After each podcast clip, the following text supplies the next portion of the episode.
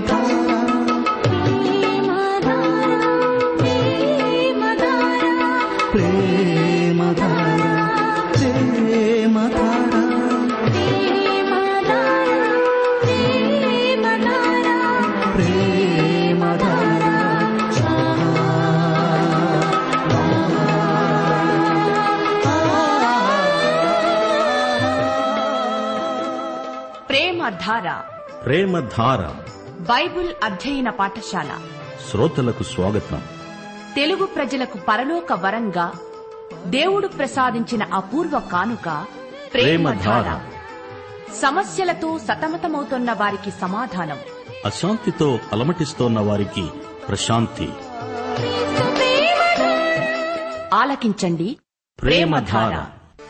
ప్రవచన గ్రంథం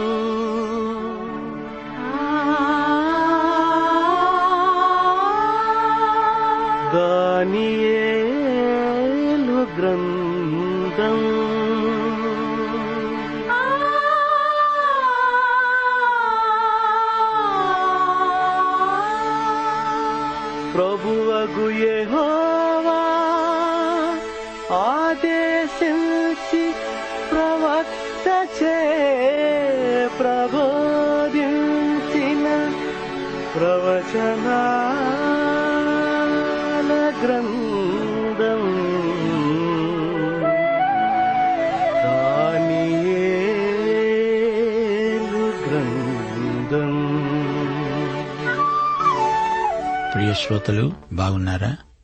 క్రీస్తునందు ఆయన కృపలో వర్ధిల్లుతున్నారా? యేసు ప్రభువే మనకు దేవునికి మధ్యవర్తి. యేసుకు నీకు మధ్య ఎవరు మరో మధ్యవర్తి ఉండరు? నీవు నేరుగా యేసు వద్దకు వెళ్ళగలవు తన వద్దకు వచ్చేవారిని ఆయన ఎంతమాత్రమూ తోసివేయడు. యేసు ప్రభువును ఎవరైనా సన్నిహితంగా ఎరిగి ఆయనతో సహవాసం చేయగలరు. యేసుతో సంబంధ సహవాసాలు ఎడతెగక కొనసాగుతూ ఉండాలి. ప్రార్థన గదిలో ఏకాంతంలో యేసును నీవు నీవు యేసును పరస్పరం ఎరిగి ఉంటారు. ఒకరిలో ఒకరు ఉన్న అనుభూతి ఉజ్జీవం. యోహాను సువార్త పదిహేనో అధ్యాయం ఐదో వచనం యేసు అన్నాడు ఎవడు నాయందు నిలిచి ఉంటాడో నేను ఎవని యందు నిలిచి ఉంటానో అతడు బహుగా ఫలిస్తాడు. రండి ప్రార్థన చేసుకుని వాక్య ధ్యానములో ప్రవేశిద్దాం. కృపా కనికరములు గల మా తండ్రి నీకు మా హృదయపూర్వకమైన కృతజ్ఞతలు. నీకే మహిమా ప్రభావములు యుగయుగములకు చెల్లునుగాక మా శ్రోతలను వారి కుటుంబాలను దీవించండి. వారి పిల్లలను ఆయురారోగ్యములతో ఆశీర్వదించండి. రోగులను ముట్టి బాగుచేయండి. నీ వాక్యమే సర్వశరీరమునకు ఆరోగ్యం. అదే మాకు దివ్యౌషధం. సంపూర్ణ నిశ్చయత యథార్థ హృదయము కలిగి మా శ్రోతలు ఆత్మతో సత్యముతో నిన్ను ఆరాధిస్తున్నారు. ఆత్మారాధన సత్యారాధన ద్వారా నీకు మహిమ. సర్వాంగ హోమము కంటే బలుల కంటే ప్రేమ అధికమైనది. మా శ్రోతలకు ప్రేమ సంబంధాలలో ఉజ్జీవం కలిగించండి దేవా. మా దేశాన్ని ఆశీర్వదించండి. దేశ పరిపాలకులను నాయకులను దీవించండి. న్యాయాధిపతులను న్యాయవాదులను ఆశీర్వదించండి. నేరస్తులకు పశ్చాత్తాపం అనుగ్రహించండి. క్రీస్తునందు మీ బిడ్డలు నూతన సృష్టి. మా శ్రోతల జీవితాలను దినదినము నూతనపరచండి. విద్యార్థులను ఉపాధ్యాయులను వైద్యులను ఆశీర్వదించండి. దేశమందు ప్రజలు నైతికంగా ఆధ్యాత్మికంగా యథార్థత గలిగి ప్రవర్తించున్నట్లు వారిని బలపరచండి. తమ వృత్తి వ్యాపారాలలో నీ బిడ్డలు విశ్వసనీయులై ఉండునట్లు వారిని దీవించండి. క్రైస్తవ సహవాసమందు సహోదరత్వమందు ఉజ్జీవం కలగాలని ప్రార్థిస్తున్నాము. నేటి వాక్యాశీర్వాదములను మాకందరికీ దయచేయమని మహిమ పొందమని యేసుక్రీస్తు వారి శక్తిభరిత నామమున వేడుకుంటున్నాము తండ్రి. ఆమెన్. ప్రియశ్రోతలు శ్రోతలు ఈరోజు మన పాఠం దానియేలు గ్రంథం ఏడో అధ్యాయం ఒకటి నుండి పదో వచనం వరకు. జాగ్రత్తగా వినండి. దానియేలు గొప్ప ప్రవక్త. ఈ గ్రంథంలో పన్నెండు అధ్యాయాలు మాత్రమే ఉన్నాయి. ఈ గ్రంథాన్ని రెండు భాగాలు చేయవచ్చు. మొదటి ఆరు అధ్యాయాలు ఒక భాగం రెండో భాగం మిగతా ఆరు అధ్యాయాలు. మొదటి భాగంలో దానియేలు వ్యక్తిగతమైన వివరాలున్నాయి. దానియేలు ముగ్గురు రాజులను చూచాడు. నెబుకద్నెజరు బెల్షజరు దర్యావేషు. ఈ దర్యావేషు మాదీయుడు ఇప్పుడు ఏడో అధ్యాయం నుండి దానియేలుకు కలిగిన దర్శనాలు ప్రవచనాలు. మానవ చరిత్రను గురించిన ప్రవచనాలెన్నో ఉన్నాయి. దానియేలు కాలం మొదలుకొని యేసుక్రీస్తు వచ్చి రాజ్యం స్థాపించే వరకు జరగబోయే సంఘటనల ప్రవచనాలు ఇందులో ఉన్నాయి. ఏడో అధ్యాయంలో మొదటి దర్శనం రాయబడి ఉంది. బబులోను రాజైన బెల్షజరు యొక్క పరిపాలనలో మొదటి సంవత్సరమున దానియేలుకు దర్శనాలు కలిగాయి. అతడు తన పడక మీద పరుండి ఒక కలగని ఆ కల సంగతిని సంక్షేపంగా వివరించి రాశాడు. దానియేలు వివరించి చెప్పినదేమనగా రాత్రియందు దర్శనాలు కలిగినప్పుడు నేను తేరి చూస్తూ ఉండగా ఆకాశపు నలుదిక్కుల నుండి సముద్రము మీద గాలి వీచటం నాకు కనపడింది. అప్పుడు నాలుగు మిక్కిలి గొప్ప జంతువులు మహాసముద్రములో నుండి పైకి ఎక్కాయి. ఆ జంతువులు ఒకదానికొకటి భిన్నములై ఉన్నాయి. మొదటిది సింహమును పోలినది. గాని దానికి పక్షిరాజు రెక్కల వంటి రెక్కలున్నాయి. నేను చూస్తూ ఉండగా దాని రెక్కలు తీయబడినవి గనుక మనుష్యుని వలె అది పాదములు నేలపై మోపి నిలువబడింది. మానవ మనస్సు వంటి మనస్సు దానికి ఇవ్వబడింది. రెండో జంతువు ఎలుగుబంటిని పోలినది. అది ఒక పార్శ్వము మీద పండుకొని దాని నోట పండ్ల మధ్య మూడు ప్రక్కటెముకలను పట్టుకున్నది. కొందరు దానితో చెప్పారు లే విస్తారముగా మాంసం భక్షించు. అటు పిమ్మట చిరుతపులిని పోలిన మరొక జంతువును చూచాను. దాని వీపున పక్షి రెక్కల వంటి నాలుగు రెక్కలున్నాయి. దానికి నాలుగు తలలున్నాయి. దానికి ఆధిపత్యము ఇవ్వబడింది. పిమ్మట రాత్రియందు నాకు దర్శనములు కలిగినప్పుడు నేను చూస్తూ ఉండగా ఘోరము భయంకరము అయిన నాలుగో జంతువు ఒకటి కనపడింది. అది తనకు ముందుగా ఉండిన ఇతర జంతువులకు భిన్నమైనది. అది మహాబలమహాత్మ్యములు కలది. దానికి పెద్ద ఇనుప దంతములు పది కొమ్ములు ఉన్నాయి. అది సమస్తమును భక్షిస్తూ తుత్తునియలుగా చేస్తూ మిగిలిన దానిని కాళ్ళ కింద అణగదొక్కుతున్నది. నేను ఈ కొమ్ములను కనిపెట్టగా ఒక చిన్న కొమ్ము వాటి మధ్యను లేచింది. దానికి స్థలమివ్వడానికి ఆ కొమ్ములలో మూడు పెరికివేయబడినవి. ఈ కొమ్ముకు మానవ కన్నుల వంటి కన్నులు గర్వంగా మాట్లాడే నోరు ఉన్నది. ఇంక సింహాసనాలను వేయడం చూచాను. మహావృద్ధుడొకడు కూర్చున్నాడు. ఆయన వస్త్రము హిమము వలె ధవళముగా ఆయన తల వెండ్రుకలు శుద్ధమైన గొర్రెబొచ్చు వలె తెల్లగా ఉన్నాయి. ఆయన సింహాసనము అగ్నిజ్వాలల వలె మండుతున్నది. దాని చక్రాలు అగ్ని వలె ఉన్నాయి. అగ్ని వంటి ప్రవాహము ఆయన వద్ద నుండి ప్రవహిస్తున్నది. వేవేల కొలది ఆయనకు పరిచారకులున్నారు. కోట్ల కొలది మనుషులు ఆయన ఎదుట నిలిచారు. తీర్పు తీర్చడానికి గ్రంథాలు తెరువబడ్డాయి. శ్రోతలు వింటున్నారా? నాలుగు జంతువుల దర్శనం దానియేలు చూచాడు. మనుష్య కుమారుడు మేఘారూఢుడై రావటం కనిపించింది. ఈ నాలుగు మృగాలు ఏవి? నాలుగో మృగం వివరణ ఈ అధ్యాయంలో ఇవ్వబడింది. ఈ గ్రంథములోని మొదటి ఆరు అధ్యాయాలలో చరిత్రలోని రాత్రి ప్రవచనపు వెలుగు. చివరి ఆరు అధ్యాయాలలో ప్రవచనపు వెలుగులో చరిత్ర రాత్రి. ఈ రెండిటి తేడా గమనించండి. మొదటి భాగం చరిత్ర అయితే రెండో భాగం ప్రవచనం. ప్రవచనమే అయినా చరిత్ర నేపథ్యంలోనే ప్రవచన కాంతి ప్రసరిస్తోంది. నాలుగు జంతువుల దర్శనాలు ఎంతో ముఖ్యమైనవి. ఈ దర్శనాలన్నీ ఆయా సమయాలలో కలిగినవి. ఏడో అధ్యాయంలోని దర్శనం బెల్షసరు కాలం నాటిది. ఎనిమిదో అధ్యాయంలోని దర్శనం బెల్షసరు హయాములోనే మూడో సంవత్సరంలో కలిగింది. తొమ్మిదో అధ్యాయంలోని దర్శనం దర్యావేషు కాలంలో మొదటి సంవత్సరంలో కలిగింది. పదో అధ్యాయంలోని దర్శనం కోరెషు కాలంలో మూడో సంవత్సరం.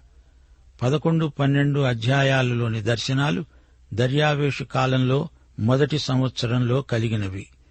ఇవన్నీ వరుసలో లేవు.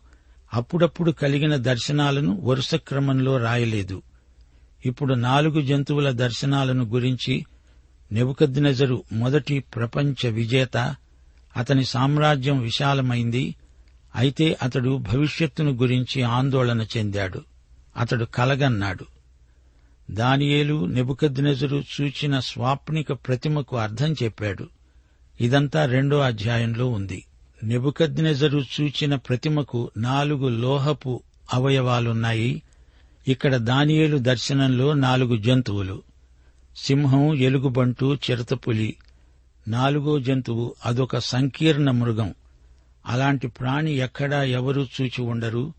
ఈ దర్శనాలలో దానియేలుకు ఆ రాత్రి నిద్ర పట్టలేదు. సింహాల గుహే నయం అందులో హాయిగా నిద్రపోయాడు. దానియేలుకు లేఖనాలు బాగా తెలుసు. దావీదీయ నిబంధనను ఎరిగినవాడు. దావీదు వంశమందు అవతరించేవాడు ప్రపంచ సామ్రాట్. రాబోయే మహాప్రభువు. ఆయన స్థాపించబోయే రాజ్యం దానియేలు దార్శనిక ప్రవచనాలలోని ముఖ్యాంశం. దానియేలు దర్శనంలోని నాలుగు జంతువులు దేవుడు దానియేలుకు దేవుని రాజ్య దర్శనాలు జరగబోయే సంఘటనలు చూపుతున్నాడు. నెబుకద్నెజరు కలవేరు అది నెబుకద్నెజరుకు వివరించబడింది. ఇప్పుడు దానియేలులో ఉన్న ప్రశ్నలకు దేవుడు చెప్తున్న జవాబు ఈ అన్యుల రాజ్యాల భావమేమిటి?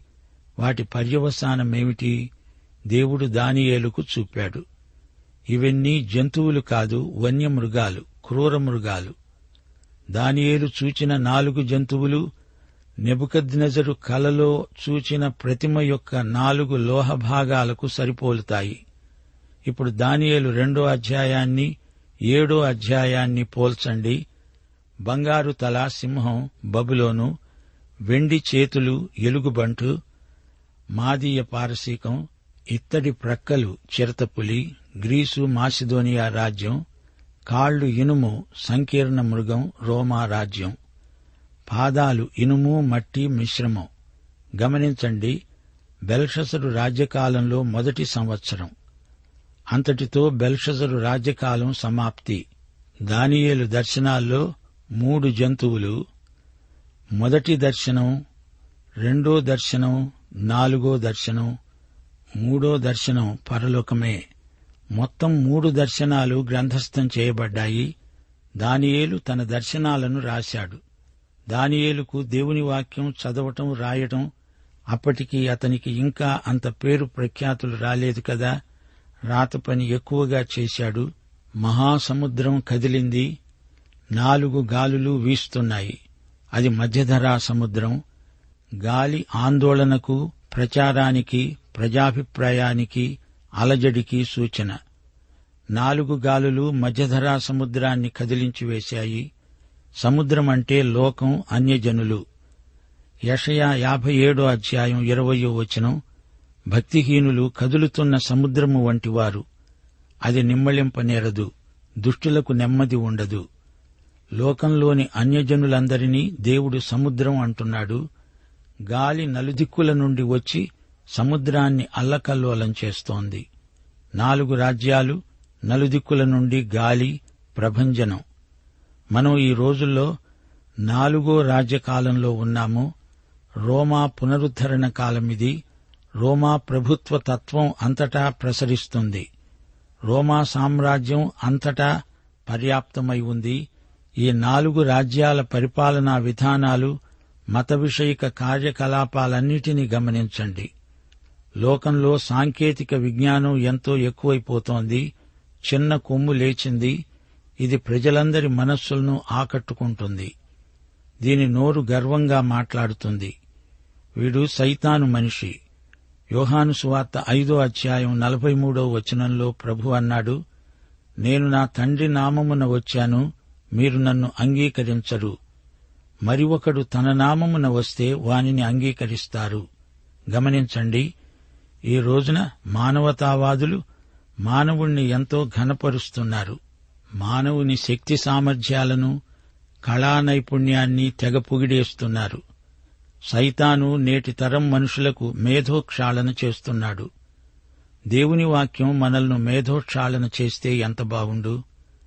దానియేలు దర్శనంలో చూచిన చిన్న కొమ్ము ఎంత ప్రమాదకరమైందో చూచారా?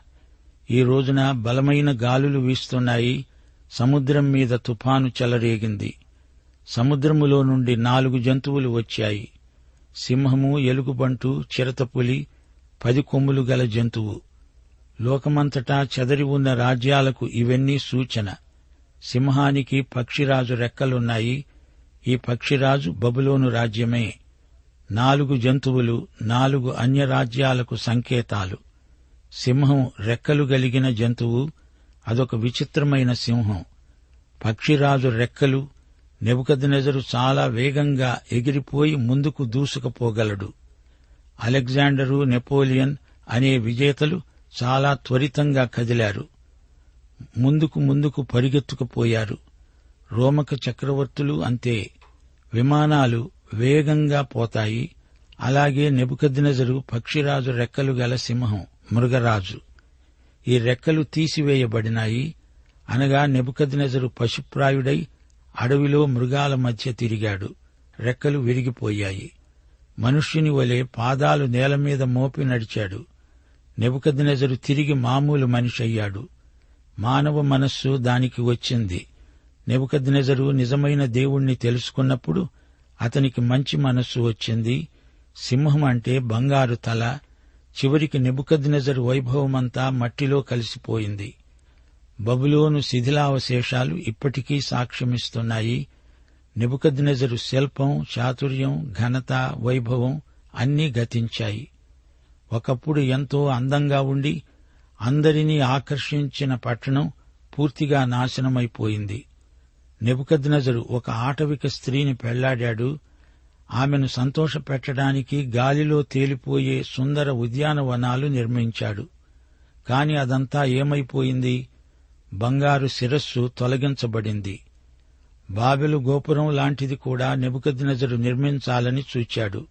దానికి సమర్థుడు కూడా తపాలా విధానాన్ని కనిపెట్టినవాడు నెబుకద్నెజరు. బబులోనులో బ్రహ్మాండమైన గ్రంథాలయం ఉండేది.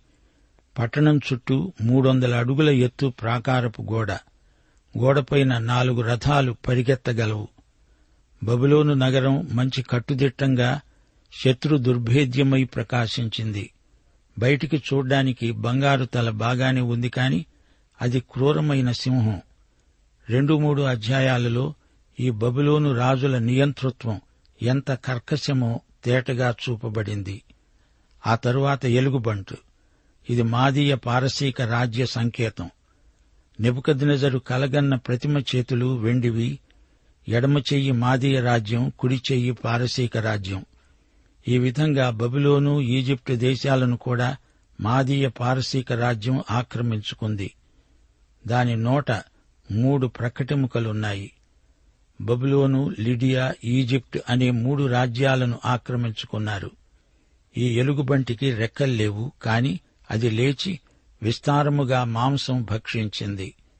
వారి వైఖరి వారి ముట్టడి విధానం అంతా ఎలుగుబంటే మాదీయులు ఏదైనా దేశాన్ని ముట్టడించాలంటే తమ కుటుంబాలతో వచ్చి దండయాత్ర కొనసాగిస్తారు.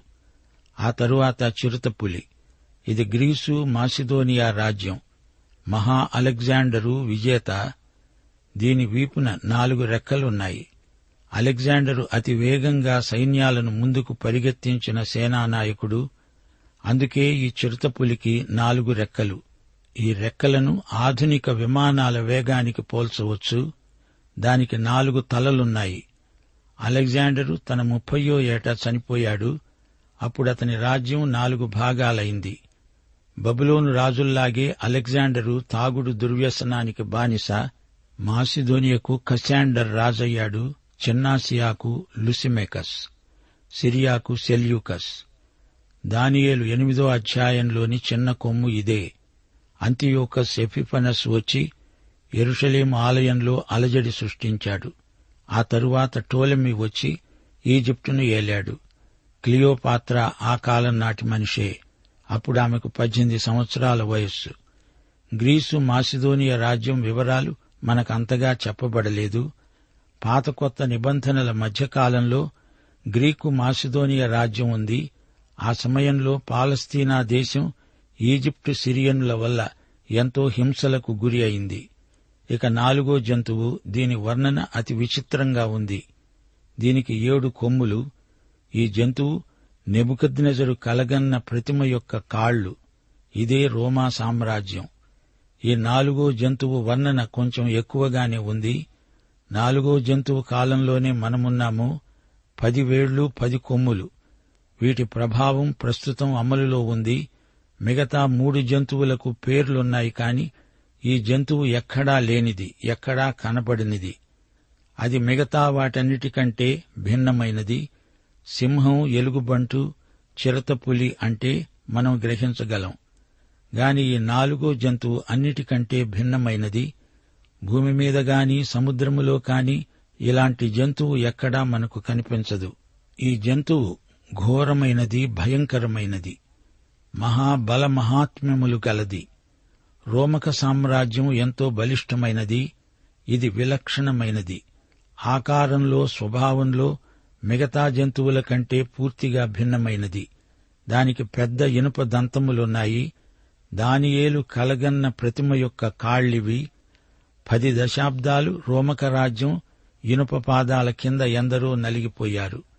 చరిత్రకారులు కూడా రోమక సామ్రాజ్యాన్ని గురించి ఎంతో ఆశ్చర్యాన్ని వ్యక్తం చేశారు. రోమక నాగరికత భాషా సంస్కృతి న్యాయశాస్త్రం లోకవ్యాప్తంగా ప్రభావం చూపెట్టాయి. మత విషయకంగా ఎంతో బలవత్తరమైన శక్తిగా రూపొందింది రోము. అయితే రోమక సామ్రాజ్యం కూడా పతనం కాక తప్పలేదు. మధ్యధరా సముద్రం ఉత్తరాఫ్రికా మధ్యన రోమక విధానాలు అక్కడి ప్రజలపై చిరిగిపోని ముద్ర వేశాయి. ఈ విచిత్ర జంతువుకు పది కొమ్ములు. నెబుకద్నెజరు కలగన్న ప్రతిమ కాళ్ళకు ఉన్న పది వ్రేళ్ళకు సరిపోతాయి. పది కొమ్ముల కాలం ముగింపును సూచిస్తుంది. ఈ నాలుగో జంతు దర్శనం ఇంకా నెరవేరలేదు. మొదటి మూడు జంతు దర్శన భావాలు నెరవేరాయి. ప్రవచనం మూడు వంతులు నెరవేరిందని మనం గ్రహించాలి. ఈ పది కొమ్ముల ప్రవచనం నెరవేరవలసి ఉంది. రోమక రాజ్యం పతనమైనా అది తిరిగి పది రాజ్యాలుగా రాబోతోంది. ఈ పది రాజ్యాలను కలిపే దుష్ట నియంతనే దేవుని వాక్యం అంత్యక్రీస్తు అంటుంది. గమనించాలి పది కొమ్ములు అదొక ఐదో రాజ్యం కాదు నాలుగో జంతువు తలలో నుండి పుట్టకొచ్చిన కొమ్ములు.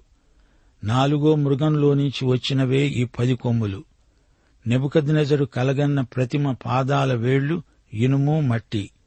ఇనుము అనగా రోము గాని మట్టి అనగా బలహీనత దానికి చేరింది. ఇనుము ఒక్క నియంతను చూపితే మట్టి ప్రజాబాహుళ్యాన్ని చూపుతుంది. ప్రజాప్రభుత్వానికి మట్టి సంకేతం. దీని బలహీనతలు దీనికున్నాయి. ఏ ప్రభుత్వాలు ఎలాంటివైనా యేసుక్రీస్తు స్థాపించబోయే రాజ్యానికి సాటి కావు. చిన్న కొమ్ము లేచింది ఇది గర్వంగా మాట్లాడుతోంది ఈ చిన్న కొమ్ముకు కండ్లున్నాయి అది తెలివైనది ఇది దైవదూషణ చేసే కొమ్ము ఇప్పుడు ఇక్కడి దృశ్యం పరలోకానికి మారింది. ప్రకటన నాలుగు ఐదు అధ్యాయాలలోని దృశ్యమే ఇది. మహాశ్రమల కాలంలో తీర్పు క్రీస్తు రెండో రాకడ సంఘటన. మహావృద్ధుడు నిత్యుడైన దేవుడు సింహాసనం మీద కూర్చొని ఉన్నాడు. తెల్లని వస్త్రములు ధరించినవాడు పవిత్రుడు నీతిమంతుడు. తల వెండ్రుకలు శుద్ధమై తెల్లగా ఉన్న గొర్రె ఉన్నిలాగా ఉన్నాయి. అనగా ఆయన మహాజ్ఞాని సింహాసనము అగ్నిజ్వాల అది తీర్పును సూచిస్తుంది. చక్రాలు అగ్ని చలనము కలిగిన శక్తి తీర్పు తీర్చబడుతోంది. ఏమి తీర్పు? మహాశ్రమల కాలపు తీర్పు. యేసుక్రీస్తు వచ్చి రాజ్యం స్థాపిస్తాడు. శ్రోతలు ఇది ధవళ సింహాసనపు తీర్పు కాదు. మరిన్ని ఆశ్చర్యకరమైన విషయాలు వచ్చే పాఠంలో తప్పక వినండి. దైవాశీస్సులు. ప్రభు అయిన యేసుక్రీస్తు వారి కృప తండ్రి అయిన దేవుని ప్రేమ పరిశుద్ధాత్మ యొక్క అన్యోన్య సహవాసము సమాధానము మనందరికీ సదాకాలము తోడై ఉండునుగాక. ఆమె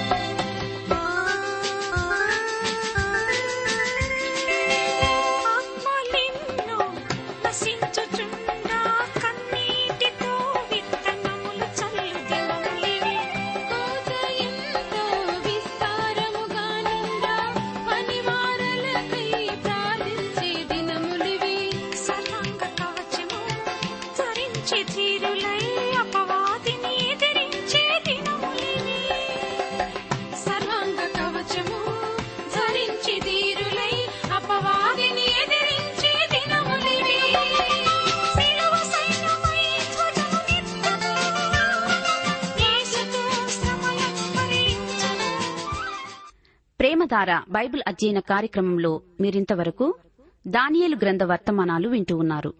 ఈ గ్రంథ ధ్యానాలు మీ అనుదిన ఆత్మీయ జీవితాన్ని మరింత శక్తితో ధైర్యంతో సహనంతో కొనసాగించడానికి సహాయపడగలవని భావిస్తున్నాం. ప్రస్తుతం మీరు వింటున్న దానియేలు గ్రంథ వర్తమానాలపై గొప్ప దేవుడు అనే పుస్తకాన్ని సిద్ధం చేస్తున్నాం. గొప్ప దేవుడు అనే ఈ పుస్తకాన్ని పొందగోరేవారు ఈ రోజే మాకు రాసి లేదా ఫోన్ చేసి మీ పేరు నమోదు చేయించుకోవచ్చు. మా address Premadhara Trans World Radio India తపాలా సంచి నాలుగు సికింద్రాబాద్ ఐదు సున్నా సున్నా సున్నా ఒకటి ఏడు. మా టెలిఫోన్ నంబర్లు తొమ్మిది మూడు తొమ్మిది తొమ్మిది తొమ్మిది ఐదు రెండు ఐదు ఎనిమిది సున్నా. మా email ID Telugu TTB at radio eight eight two dot com.